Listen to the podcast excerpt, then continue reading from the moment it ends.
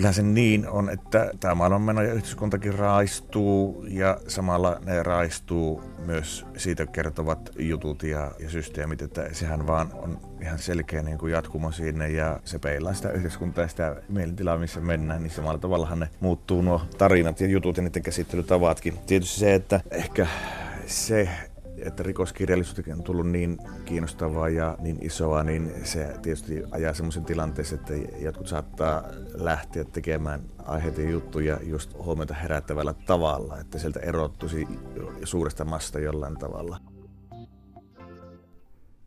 Poliisi, rikoskirjailija Marko Kilpi on Aristoteleen kantapään vieraana uusintana vuodelta 2012 kuultavassa ohjelmassa tänään kello 17.10.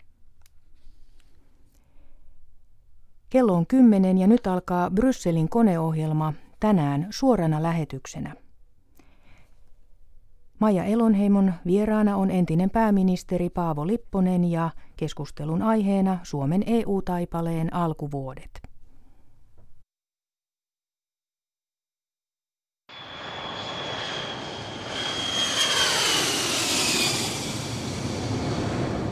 Ja tervetuloa tähän suoraan lähetykseen. Meillä on tänään haastateltavana entinen pääministeri Paavo Lipponen, jonka pääministerikausi kesti vuodesta 1995 vuoteen 2003, eli kun Suomi liittyi EU-hun vuonna 1995, niin hän oli mukana näköalapaikalla heti EUn jäsenyytemme alusta asti, ja hän oli näköalapaikalla myös hyvinkin hyvillä näköalapaikoilla silloin, kun tästä, tätä vielä suunniteltiin. Miltä se nyt näyttää, se koko taival?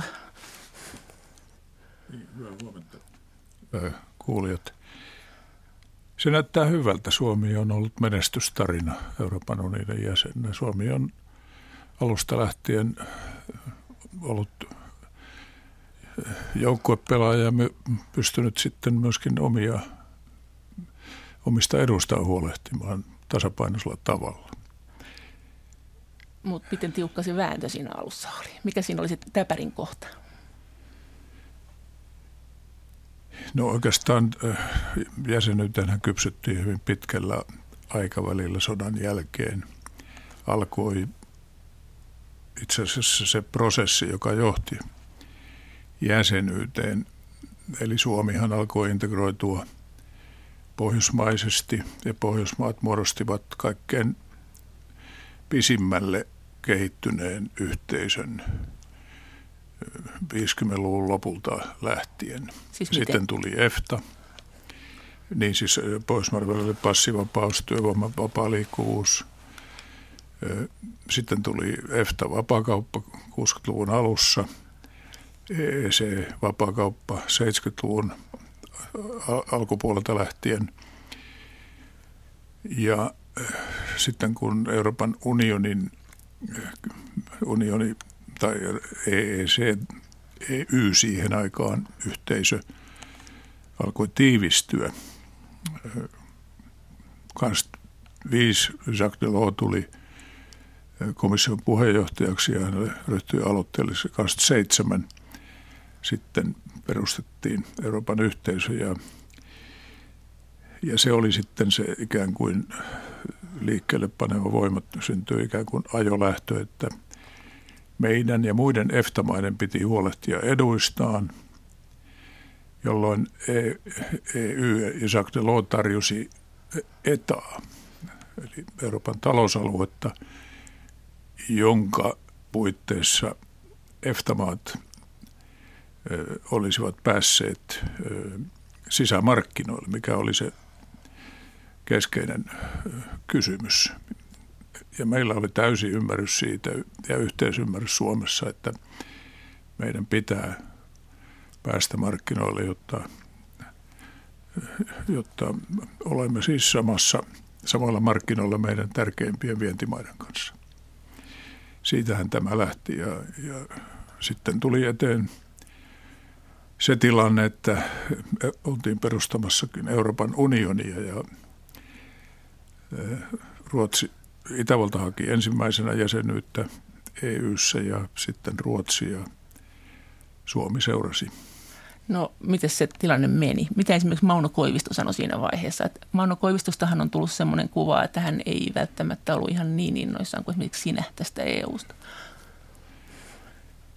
Oikeastaan kysymys on aivan erilaisista rooleista siihen aikaan. Minähän olin ulkopuolisen instituutin johtaja ja argumentoin jäsenyyden puolesta, koska minusta on tärkeää, ei ole se, että onko puolesta vai vastaan, vaan argumentit ovat, ovat, ovat sitten vielä tärkeämmät, että millä perusteella? Koiviston perustelet, perustelut loppujen lopuksi olivat aivan samanlaiset, mutta hän ajoitti sitten tämän jäsenyyden hakemisen sillä tavoin, että että se ikään kuin seurattiin koko Euroopan kehitystä. Saksa oli yhdistymässä ja Neuvostoliitto hajoamassa. Siitä syntyi tällainen ajolähtötilanne EUn integraation ohella, mikä, mikä sitten sai Koiviston päättämään. Ja se tapahtui Venäjällä – elokuussa 1991 epäonnistuneen kaappausyrityksen jälkeen. Melkein välittömästi hän päätti, että nyt on aika hakea jäsenyyttä ja myöskin neuvotella uusi sopimus Neuvostoliiton kanssa, joka sitten Venäjä muuten sitten ratifioi. Eli YYA-sopimuksesta irti. Miten se sitten, kun koko maailma hajosi siinä vaiheessa, että tosiaan Neuvostoliitto hajosi ja, ja, ja koko tämä, niin tämä valtablokki ja sitten Itä-Saksa yhdistyi Länsi-Saksaan ja niin edelleen, niin sä oot kuitenkin kirjoissa paljon puhunut siitä, että oli niin tunkkasta ja oli niin pimeätä ja synkkää, että kyllä meidän pitää mennä niin kuin enemmän länteen. Niin se kuitenkin hajosi se valtablokki. Että oliko siinä niin kuin kuinka paljon porukka sitä mieltä, että eihän tässä nyt sitten enää mitään hätää ole, ei ole ollenkaan synkkää, että jäädään nyt tähän katselemaan? Jäsenyyden kannatushan meillä oli varsin vahvaa.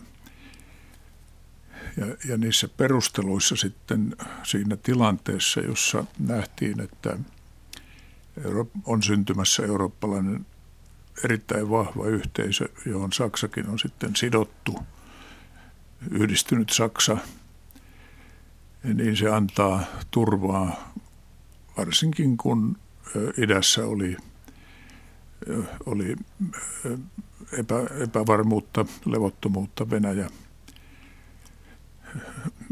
Neuvostoliitto hajosi. Eli turvallisuuspoliittiset näkökohdat olivat tärkeät siinä. Mutta myöskin sitten se, että meidän piti päästä tasavertaiseen asemaan muiden länsimaiden kanssa. Suomi oli länsimaa, siitä lähtien, kun Suomessa tuli osa Ruotsia. Eli tämä on unohtunut me, meillä keskustelussa.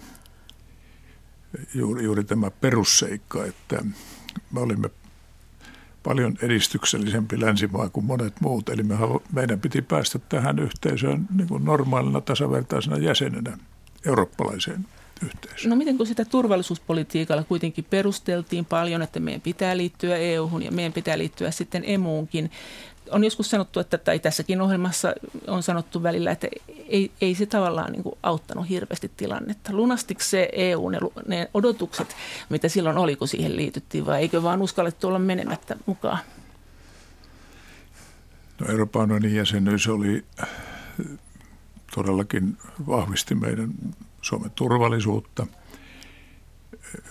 Se kysymys, josta silloin keskusteltiin ja, ja se oikeastaan edelleenkin taustalla oli puolueettomuuspolitiikka ja puolueettomuusasema. Suomi ei enää EUn jäsenenä ollutkaan puolueeton, vaan liitto, sotilaallisesti liittoutumaton itsenäinen uskottava puolustus. Tämähän oli se, minkä Koivisto linjasi. Mutta Euroopan unioni antoi sitten tietynlaista turvaa ja mehän olemme sitten olleet mukana myöskin kehittämässä puolustusyhteistyötä unionissa. Ja Naton kanssa on, on harjoitettu läheistä yhteistyötä liittymättä NATOon. Ja unioni tietenkin ennen kaikkea varmisti taloudelliset edut. Se olisi siinä suhteessa aivan välttämätön toimenpide liittyä – jotta olimme samassa asemassa meidän kilpailijoiden kanssa sisämarkkinoilla. Mutta eikö se vieläkin ole edelleen niin, että eri maat tukee toisiaan vaan sen verran kuin haluaa? Että voi tosiaan lähettää vaikka suklaarasian ja sanoa, että tässä nyt on se tuki, että ei sieltä semmoista niin kuin konkreettista paperia tullut, että jos te todella olette hädässä, niin täältä tullaan auttamaan. Siis miss, millä, millä tavalla auttamaan? Siis jotenkin konkreettisemmin, että siis ei... ei siis turvallisuuspoliittisesti? Turvallisuuspoliittisesti, niin emme me sitä ole odottaneetkaan muuten kuin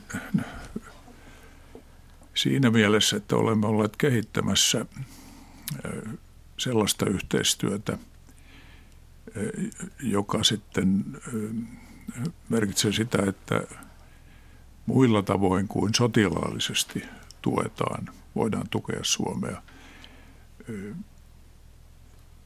Ei se ole poissuljettu tietenkään sotilaallinenkaan tuki mutta sitä vartenhan Suomi harjoittaa yhteistyötä Naton kanssa hyvinkin läheisesti, että, että sekin mahdollisuus on sitten olemassa, että saamme,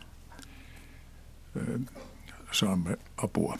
Miten silloin sun pääministerikautena, kun sä jatkuvasti käytit tätä retoriikkaa hyvin usein, että meidän on päästävä kaikkiin pöytiin, me olemme joskus sanon, sanonut näin, että meidän on saatava olla isäntinä isäntien joukossa ja siellä, missä päätöksiä tehdään, niin mitä konkreettisia asioita Suomi siellä saa ihan Suomena läpi vai voiko sitä eritellä mitenkään? Että voidaanko me sanoa, että koska olimme muun muassa emussa, niin kyllä me sitten saimme tätä ja tätä?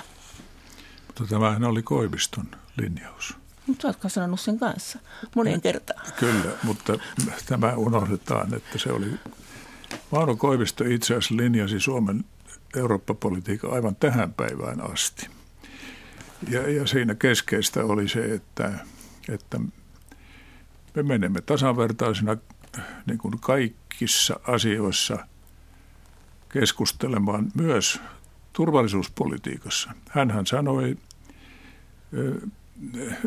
EUn edustajille, että me tulemme ilman ennakkoehtoja keskustelemaan myöskin turvallisuuspoliittisesta yhteistyöstä. Kun meiltähän edellytettiin niin kuin etukäteen sitoutumista johonkin, mihinkä silloiset jäsenmaat eivät olleet sitoutuneet, niin Koivisto sanoi, että, että olemme samalla viivalla. Et olen, ja näin on tehty. Ja sitten kun on kysymys siitä, että ollaan niissä pöydissä, niin silloin, silloin on kysymys kaikista asioista. Eli jos me olemme lähellä ydintä tai, tai ytimessä erilaisessa edistyneemmässä yhteistyössä, niin kuin emussa tai Schengenissä, niin meidän vaikutusvaltamme on suurempi. Mut Siitähän oli kysymys. Oliko se? Ja oliko Totta se, kai. Mutta siis mitä me... Minkä takia, kun, kun nyt viisastellaan, että Ruotsi teki viisaasti, kun ei mennyt emuun. No Perssonan ajoi kun käärmettä pyssyyn emujäsenyyttä ja se oli aivan sattuma, että ja he menivät kansanäänestykseen ja se siinä kaatui. Niin kysymyshän ei ollut vain taloudesta, vaan vaikutusvallasta ja tämän – ruotsalaiset tänä päivänä suoraan myöntävät. Ja Persson on tänä päivänä pauhaa, että Ruotsin pitää liittyä, liittyä euroon. Tästä siinä on ollut kysymys. Me olemme voineet vaikuttaa. Mutta sä et ole sanonut mitään konkreettista. Mikä oli se konkreettinen asia, mitä me saatiin, kun me oltiin siellä kaikissa pöydissä? Ja saat... No me olemme saaneet valtavasti etua. Mutta siis ja ennen kaikkea silloin oli suuri kysymys joka minulle oli ehdoton kärkikysymys, että huolehditaan meidän maatalouden eduista. Ja erittäin taitavien virkamiesten, ministeri Hemilän ansiosta ja taas toisella puolella oli viisaita komissaareja, ja komission puheenjohtajaa, niin me saimme turvattua meidän maatalouden niin pitkälle kuin se ylipäätään saattoi olla mahdollista. Eli tämä on minusta se tärkein asia, joka, joka oli itse asiassa meidän kansanäänestyksessä EU-jäsenyydestä hyvin paljon esillä, että miten meidän käy meidän maatalouden. Siinä, siinä me pärjättiin hyvin. Me oltiin myöskin nettosaaja niin aluksi, hyvin niin. pitkään.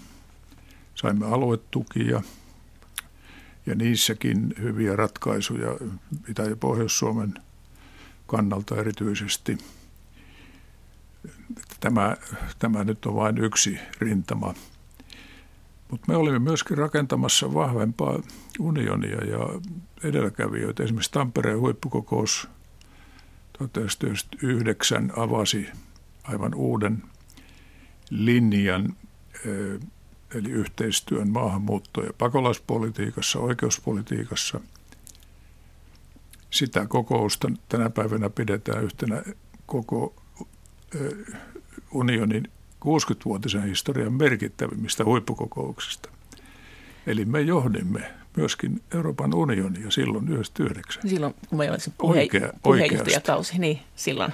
Niin, oikeasti johdimme. No minkä takia sitten sosiaalidemokraatit hajos, että Keski-Euroopassa sosiaalidemokraatit pelkäs enemmän EUta kuin Suomessa? Minkä, mistä, tuli tämä, niin kun, että siellä ilmeisesti pelättiin, että tästä tulee kaupallisten voimien temmellyskenttä ja sitten taas Su- Suomessa tämmöisiä ääniä ei niinkään kuulunut, vaan meillä sosiaalidemokraatit oli, että jes, mennään EU. Ei pidä paikkaansa ollenkaan. Siis nämä kuutosethan olivat –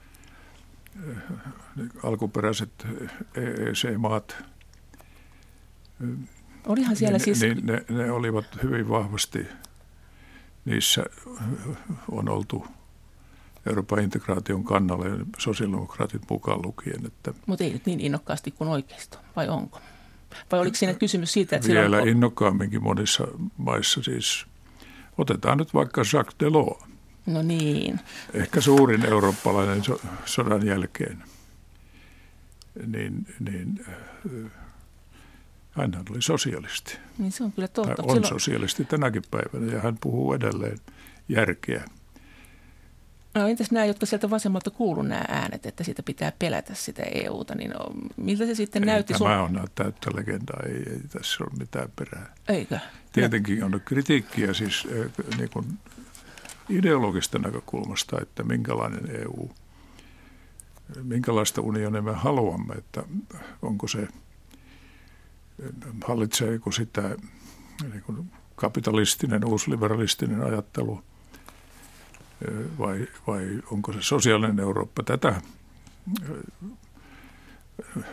vastakkainasettelua tai, tai keskustelua on käyty koko ajan ja käydään tänäkin päivänä. No entäs sitten emu? Emuun meno. Ensinnäkin, oliko nämä nykyiset ongelmat nähtävissä silloin? Ilmeisesti oli, ainakin osa niistä, mutta emuun mentiin kuitenkin ja emu pantiin pystyyn, siis tämä euro. Mitä te ajattelitte silloin? Kuinka huolissanne te olitte niin kuin tulevista ongelmista? Asiahan selvitettiin hyvin perusteellisesti. Mitään asiaa varmasti ole Suomen politiikan valmistelussa niin isosti selvitetty. Minä täällä studiossa näytän niin kuin puolen metrin korkuinen kasa oli, oli selvityksiä ja, ja työryhmä. Tiedettiin aika hyvin, mihin oltiin menossa. Sehän on osa Maastrichtin sopimusta, eli, eli tavallaan jäsenyyteen kuului se, että siinä on yhteinen valuutta. Sehän on koko Euroopan unionin peruskivi ja osa sitä ratkaisua, jossa, jolla Saksa kytkettiin. Ja siinäkin oli kysymys sitten,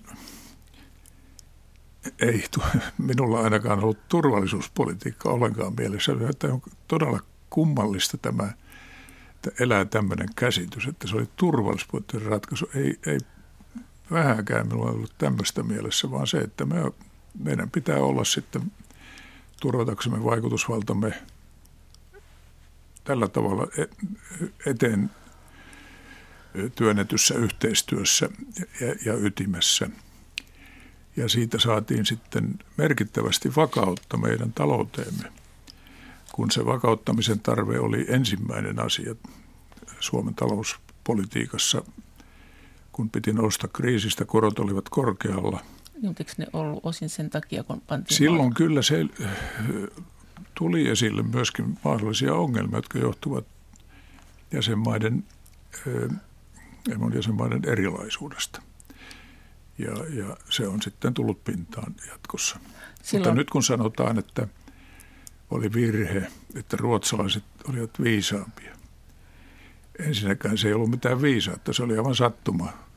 Siis mistä tuuli puhalsi, kun Ruotsin hallitus todella halusi emuun. Ja toiseksi, meillä ei ole eletty niin kuin eurossa pitää elää.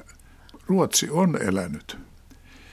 Eli tässä se ongelma on ollut. Kilpailukykyä on menetetty erityisesti silloin, kun, kun finanssikriisi puhkesi, niin meillä tehtiin liian korkeita palkkaratkaisuja, joka alkoi Sari sairaanhoitajasta. Eli Mentiin liittokohtaisiin, työnantajat ottivat lelut leikistä. Silloin me menetimme kilpailukykyä ratkaisevasti, jota nyt tällä kikyllä on haluttu kuroa umpeen. Eli, eli kyllä olisi pitänyt osata elää eurossa ja sitä me opettelemme edelleen tänäkin päivänä. Tässä maltillinen linja tuloratkaisuissa – on oleellinen kysymys. Mutta voiko sitä järjestelmää rakentaa niin, että oletetaan, että näin eletään? Että kun siellä on kuitenkin demokraattisia valtioita, jotka tekee milloin mitäkin, ja ne on tällä hetkellä niin EKPn kautta se rahapolitiikka on sidottu, ja sitten tämän EUn talousohjauksen kannalta tavallaan tuo finanssipolitiikkakin on sidottu – mutta sitähän nyt esimerkiksi näköjään Italia ei tällä hetkellä hirveästi välitä, niin eikö silloin ollut odotettavissa, että, että, että voi olla, että sisäpoliittiset paineet on niin kovat, että ei voida toteuttaa näitä sääntöjä? No, euro on ollut sillä tavalla suuri menestys, että eh, globaalissa kriisissä, finanssikriisissä, Euroopan keskuspankki on voinut toimia – ja toiminut erittäin viisaasti ja sallinut sen, että se on ollut elvyttävää rahapolitiikkaa, korot alhaalla. Se on auttanut meitäkin selviämään tästä kriisistä. Eli tämä on niitä suuria menestyksiä, mutta ongelmia on, on sitten jäljellä sen takia, että on tällaisia jäsenmaita, jotka eivät noudata samoja sääntöjä. Oliko Kreikka? Kreikka tuli 99, ei kun Ita, Italia tuli 99, Kreikka 2001 euroon, niin oliks, miten sä silloin ajattelit? Ajattelit sä, että ei ole hyvä ajatus vai ajatteliko kukaan niin, että ei olisi, tai siis tietenkin monet ajatteli, mutta miten sä ajattelit silloin? No tietenkin on ollut kysymys monenkin jäsenmaan kohdalla siitä, että miten ne alun perin ovat tulleet jäseniksi Euroopan unioniin. Että on ollut paljon poliittisia perusteluja, jotka ovat olleet hyväksyttäviä. Mutta talouden puolella on ollut heikkouksia ja niin kuin Kreikassa ja muistan minun aikana, niin silloinhan epäiltiin, että Kreikka ei ilmoittanut oikeita lukuja. Ja silloin Kreikan pääministeri Simitis hän oli todella loukkaantunut tästä. Mutta Kreikassahan asiat menivät sen takia niin huonosti, että milloin oikeisto, milloin vasemmisto halusi hyvittää omia kannattajiaan. Annettiin aina uusia etuja, palkattiin aina vaan lisää väkeä valtion palvelukseen. Sehän oli täysin kestämätöntä, joka sitten myöhemmin kaatui muiden vastattavaksi, mutta tästäkin on selvitty. Selvitty ainakin toistaiseksi tästä Kreikan kriisistä. Italia taas on kyllä todella vaikea mutta, mutta, mutta, mutta, mutta silloin... nyt pitää vahvistaa sitten euroa, tehdä niitä uudistuksia, jotka ovat välttämättömiä ja todella kiireellisiä, joista esimerkiksi viimeksi meidän, meidän Suomen Pankin pääjohtaja Olli Rehn on puhunut, että nyt pitää toimia. Mutta siis silloin kun Italia liittyi 99 euroon, niin sehän oli jo hyvin velkainen maa. Eikö sitä nyt keskusteltu mitään, että onpa sillä nyt velkaa? Eikö, eikö tästä jopa sanottu näin, että sanottiin, että siellä on niin paljon harmaata taloutta, että oikeastaan nuo luvut on paremmat kuin miltä ne näyttää? Italia on aivan oma tapauksensa sillä tavalla, että se on hyvin rikas maa, mutta sen julkinen talous on rempallaan. Siellä olisi huomattavasti enemmän verotettavaa kuin mitä verotetaan. Siis, no, otetaan vaikka kulttuuriomaisuus, niin Euroopan kulttuuriomaisuudesta suurin osa on Italiassa – mutta, mutta myöskin se on, on yleisesti ottaen hyvin vauras ja, ja tämä on kova haaste nyt eurolle ja unionille, miten Italian kanssa pärjätään. Että Italian pitää tietysti ensin itse hoitaa nämä ongelmansa. Ja, mutta meillä on tässäkin sitten turvana eurokeskuspankki, sen instrumentit – jos niitä tarvitaan. Mitä arvelet, että siis millä lailla? Mitä, mitä, vielä, mitä vielä EKPltä voisi odottaa Italian suhteen? No oikeastaan ei tässä suhteessa muut, siis nyt on kysymys komissiosta, että komissiohan nyt on hylännyt Italian budjettiesityksen, eli tämä on nyt poliittinen prosessi, jota joka nyt etenee. Eikö, Vaikea eikö... sanoa, miten siinä käy. Siellähän on äärioikeistovallassa tosiasiassa, ja eikä käytetä oikeita nimiä edes tästä äärioikeistosta. Eli tulevat mieleen jotkut menneet ajat. Mutta miten tämä talousohjaus muuten? Mitä tästä sun pääministeriaikana keskusteltiin ja sitähän on jälkeenpäin mietitty, että onko nämä luvut esimerkiksi oikein tämä, että velkataakka ei saanut ylittää eri mailla 60 prosenttia BKTstä ja budjettialijäämä ei saanut olla 3 prosenttia isompi. Mitä se tota, mentiinkö tähän vaan vai puhuttiinko näistä numeroista ja minkälainen keskustelu se oli ja mitä sä olit siitä mieltä? No ne euron kriteerit ovat olleet täysin perusteltuja. Se, mikä aikanaan me koimme takaiskuksi, oli se, että Saksa ja Ranska hyväksyivät sen, että, että voidaan irtautua alijäämätavoitteesta liittokansleri Schröder perusteli sitä Saksan sisäisellä taloustilanteella. He olivat kriisissä ja, ja voidaan tietysti perustella näinkin asioita. Ja Saksahan nyt sitten tietenkin selvisi tästä, mutta, mutta se oli huono, huono esimerkki. Huono esimerkki. Se alijäämätavoite on kyllä oleellinen. Että se ei niinkään velka, mutta Italiallahan velka on sillä tavalla valtava ongelma, että, että sen korkokustannukset ovat suuremmat kuin mitä siellä käytetään esimerkiksi koulutukseen.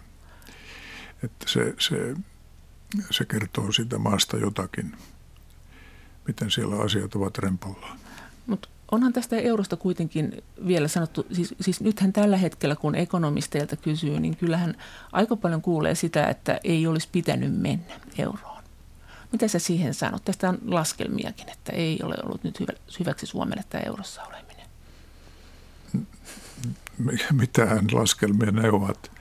Eikö Haaparannallakin taitaa olla? Laskelmat. Siis silloin sillä oli valtava vakauttava merkitys että me liityimme. Ja erilaisia arvioitahan tästä on, totta kai. Mutta oleellista on se, että, että jos me elämme eurossa niin kuin pitää, niin me pärjäämme.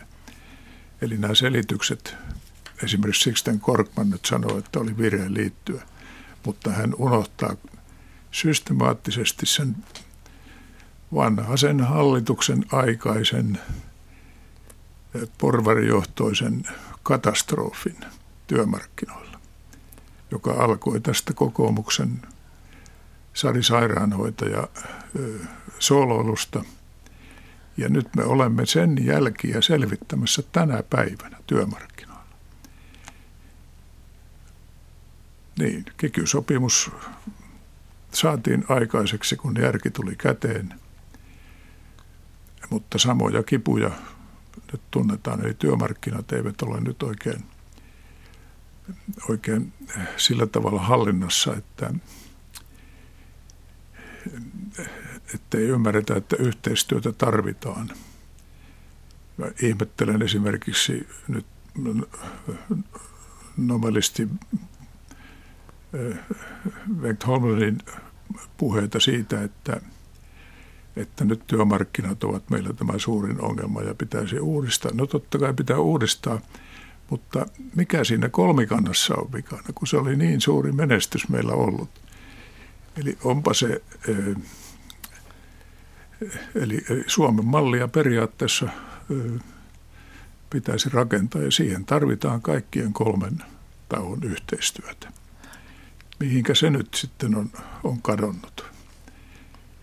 Eli tavallaan siis työmarkkina on politisoitu nyt politiikan puolelta minun mielestäni puoluepolitiikan. Niin. A- aikanaan se, se alkoi tästä Sari Sairaanhoitajasta. Miten tota, kun sä olit siellä EU-sta, sä oot kirjoittanut jotenkin vähän siihen suuntaan, että ei se ihan helppoa ollut pienen maan mennä sinne ja olla tasaiselta muiden maiden kanssa. Ja, ja tuossa just puhuttiin tästä, että kun tuli tämä talouden ohjaus, niin siellä heti Ranska esimerkiksi oli ja Saksa rikkomassa sääntöjä. Miltä se tuntui? Oliko se vaikea? No, ei, se, ei se ollut heti, vaan me, yhteistyöhän toimi erittäin hyvin ja me, me pärjäsimme silloin, kun oli, oli meidän elintärkeästä edusta kysymys, niin me pystyimme ne hoitamaan, hoitamaan hyvin ja aivan maksimaalisesti ja vaikuttamaan unionin kehitykseen, että – No Se, että alun perin me olisimme jotenkin seinäveiltä pitkin sinne menneet, niin se ei ollut kyllä minun asenteeni. No. Että me ei, kun, muistan, kun menin ensimmäiseen huippukokoukseen, niin Itävallan liittokansleri tuli semmoisen valtavan anturaasin kanssa, teki tämän aatreensa, että oli monta miestä vieressä ja sitten vielä monta takana – niin mä ajattelin, että hy- hyvä ihme. Mekin kyllä menemme ihan paraatiovesta sisään, mutta ei, ei meidän tarvitse tämmöistä showta järjestää. Siis itsetunto oli kyllä aivan kohdallaan ja sen olin oppinut Mauno Koivistolta. No kohoteltiinko me sitten yhtään kulmakarvoja me Ranskalle ja Saksalle siinä vaiheessa, kun keskusteltiin siitä heidän näistä budjettialijäämistänsä? Kyllähän siitä ja ministeri, valtiovarainministeri Niinistöhän oli, oli todella, voi sanoa vihainen siitä. Ja emme me siitä pitäneet. Tai Saksa nimenomaan perusteli sillä, että se oli, oli kriisissä, niin kuin oli, se, oli talous. Ja Schröderin uudistusten myötähän siitä sitten Saksa nousi. Niin ja eikö, olihan siinä se sääntö tietenkin, että, että kriisi on jonkunnäköinen syy rikkoa niitä sääntöjä. Et... No jos halutaan perusteluja löytää, niin kyllä, kyllä tietysti näin on, että, että siinä oli uskottavuutta siinä mielessä, että, että voitiin olettaa, että Saksa panee asiansa kuntoon, mutta Italian kohdalla epäilykset ovat suuria. No mikä tämän koko tämän teidän kauden suurin voitto on tässä Suomen EU-politiikassa? Mitä saatiin läpi? Sä äsken sanoit maatalouspolitiikka, mutta mitä muita? Oliko, mitä oli isoja vääntöjä? No mehän olimme sitten kehittämässä Euroopan unionia. Laajentuminen oli tärkeä asia. nimenomaan tietenkin Baltian maiden jäsenyys. No, entäs nyt? Euroopan tilanteen vakauttaminen laajentumisen kautta, sisämarkkinoiden kehittäminen, jossa me olemme yhteistyössä ikään kuin samanmielisten maiden kanssa, eli Pohjoismaat ja Britannia. Siinä on menty valtavasti eteenpäin. Myöskin sitten on saatu yhteistyön piiriin asioita, jotka eivät aikaisemmin olleet ja, ja sisäinen turvallisuus on hyvä esimerkki tästä. Maahanmuutto tai pakolaispolitiikassa me emme ole niin hyvin onnistuneet, mutta olemme luoneet kuitenkin niitä rakenteita, joiden, joiden avulla, avulla voimme vastata sitten muuttoliikepaineeseen. Eli kyllä haasteita riittää, mutta juuri Tampereen huippukokousta alkoi sitten tämän, tämän puolen kehittäminen. Mut. Olemme olleet myöskin keskeisesti kehittämässä. Aikanaan ulkoministeri Tari Halonen teki suuren työn kriisinhallinta yhteistyön kehittämisessä, joka meni eteenpäin meidän puheenjohtajuuskaudella 99 siihen aikaan. Eli olemme olleet vahvistamassa unionia ja sillä tavalla saamme, saamme siitä, siitä ikään kuin sitä tukea, mitä alun perin haimme, siis turvallisuutta. No, ne suurimmat... Tänä päivänä on erityisen tärkeää nyt, että syntyy ratkaisuja, joilla ennen kaikkea euroa vahvistetaan ja muutenkin yhteistyötä, koska Euroopan unioni on aikamoissa puristuksessa tänä päivänä johtuen Yhdysvaltojen politiikasta, Kiinan, Venäjän. Tämä on kova paikka unionille. No, sullahan oli se kuuluisa puhe joskus hyvin, hyvin aikaisin, Brykken, vai miten me lausutaan puhe, jossa sä oot kannattanut tätä integraatiota, EUn integraatiota hyvin syvälle menevää.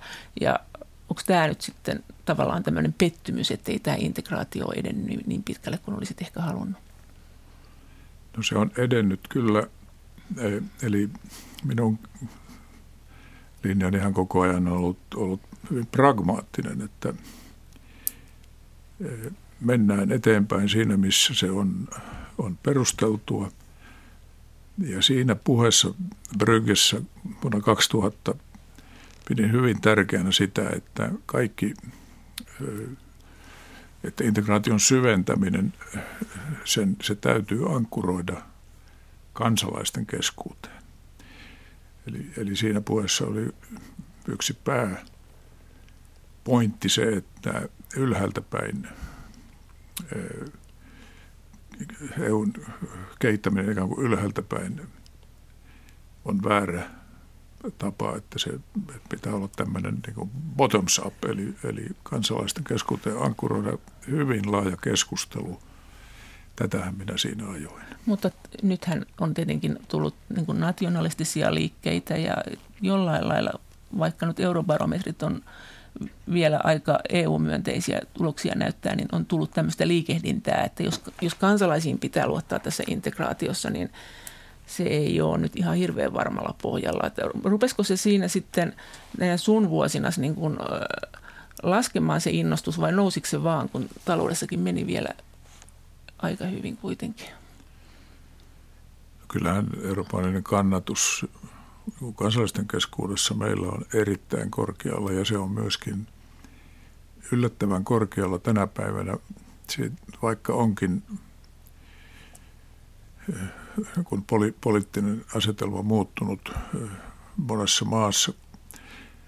Kyllähän meidän täytyy ymmärtää, yrittää ymmärtää sitä, mikä voi olla taustalla esimerkiksi Itä-Euroopan maiden siis nationalismin nousussa siellä. Ja kyllä kysymys varmasti on kansallisen identiteetin muotoutumisesta, että se menneisyys ikään kuin tulee sieltä esiin, kun näissä maissa Tsekkoslovakia lukuun ottamatta ei demokratia nähtykään ennen kuin, ennen kuin Varsovan liitto hajosi. Saksa yhdistyi. Euroopan muutos. Eli ensin oli feudalismi ja sitten oli, oli autoritääristä itsenäisyyttä sotien välillä ja sen jälkeen 50 vuotta kommunismia. Niin, niin tavallaan eh, jotakin on jäänyt, joku prosessi on, on jäänyt käymättä läpi. Et siinä mielessä pitää kyllä ymmärtää näitä maita ja niiden, niiden vaikeuksia, kun ne etsivät omaa sielua. Mutta silloin sun aikana näiden jäsenyyttä harkittiin ja Suomihan kannatti sitä. Suomi, kai. Ja, Suomihan kannatti, tai oli silloin puheenjohtaja, kun Turkin jäsenyys avattiin. Eikö se ollut tai jäsenyysneuvottelut vai avattiinko ne silloin? Ainakin... Suomi oli ensinnäkin tukemassa sitä, että neuvottelut saatiin käyntiin viiden maan tai oikeastaan kuuden maan kanssa, josta yksi oli Viro. Ja sitten Suomen, tämä oli just seitsemän, kun se, näitä päätöksiä tehtiin. Just yhdeksän meidän puheenjohtajan aikana sitten hyväksyttiin laajentuminen eli niin sanottu regattamalle, eli Itä-Euroopan maat saattoivat neuvotella jäsenyydestä ja tulla jäseniksi siinä tahdissa, kun ne täyttävät kriteerit. Eli kaikilla oli tasavertainen mahdollisuus. Se oli suuri ratkaisu ja siinä oli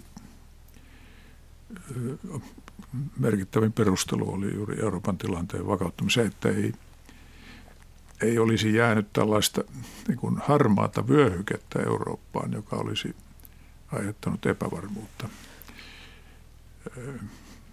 Ikään kuin turvallisuuden näkökulmasta. Se oli erityisen tärkeää meille todellakin, että Baltian maat tulivat. Mutta Turkki Eivät oli... jääneet ikään kuin limboon. Ja, no Turkki taas, se näytti ensin hyvältä ja Kreikan ja Turkin suhteet silloin palasivat lähelle normaalia. Ja minäkin olin sitten Euroopan sosiaalidemokraattien turkkiryhmän puheenjohtajana yhdessä George Papandreun kanssa – keskustelin kaksi kertaa Erdoganin kanssa eh, Turkin lähentymisestä Euroopan unioniin, mutta sitten siellä, siellä omaksuttiin tällainen islamilainen linja ja tässä ollaan. Ei näytä jäsenyys kyllä olevan näköpiirissä Turkin jäsenyys. No entäs nykyaika? Me ollaan tietenkin puhuttukin jo nykyajasta, mutta mites, mikä on tällä hetkellä se, mitä sä eniten mietit?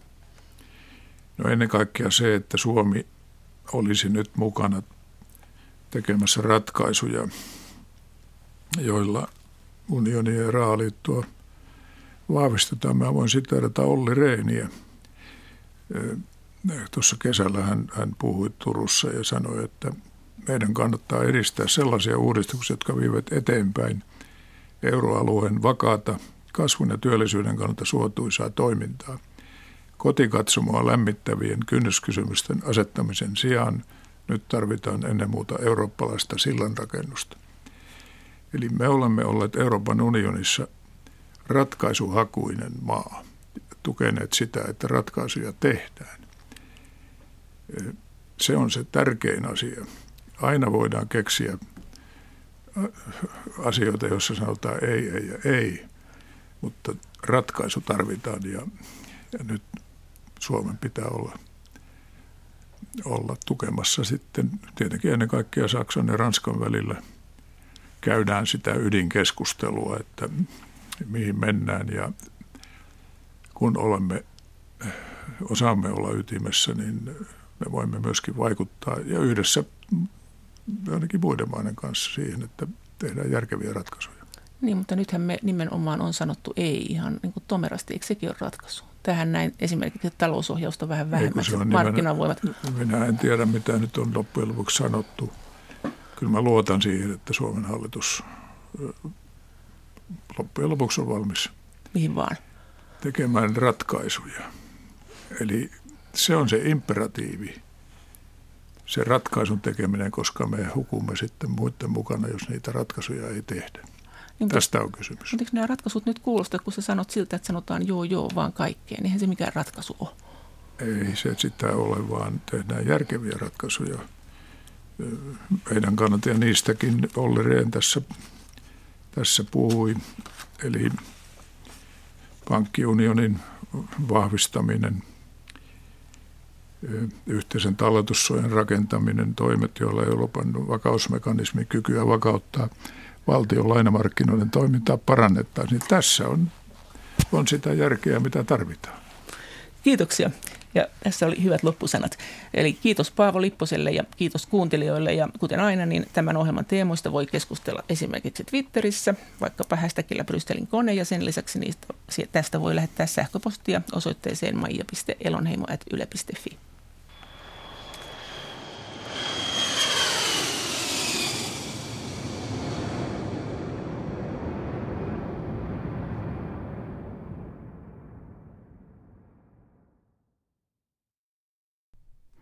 Brysselin koneohjelman suorassa lähetyksessä Maija Elonheimon haastateltavana oli Paavo Lipponen. Oopperaketju ohjelmaa sarjaa kuullaan uusintana vuodelta 2011. Tuolloin sitä lähetettiin osana Suomen kansallisoopperan satavuotisjuhlaa. Suomen kansallisoopperassa dramaturgin tärkein tehtävä on laatia operaesitysten käsiohjelmia – Jussi Törnvall toimitti uransa aikana 50 käsiohjelmaa niin vanhassa kuin uudessakin oopperatalossa. Dramaturgi Jussi Törnvall oli Veikko Ylikojolan haastateltavana. Jussi Törnvall, sinä hoidit Suomen kansallisoperassa dramaturgin virkaa 15 vuoden ajan tarkemmin sanoen vuodesta 1983 vuoteen 1998. Miten sinut aikoinaan valittiin tähän virkaan? Tämä valinta tapahtui sillä tavalla, että olin aikaisemmin kansallisoopperan korrepetiittori, harjoituspianisti, mutta tein muutamiin käsiohjelmiin artikkeleita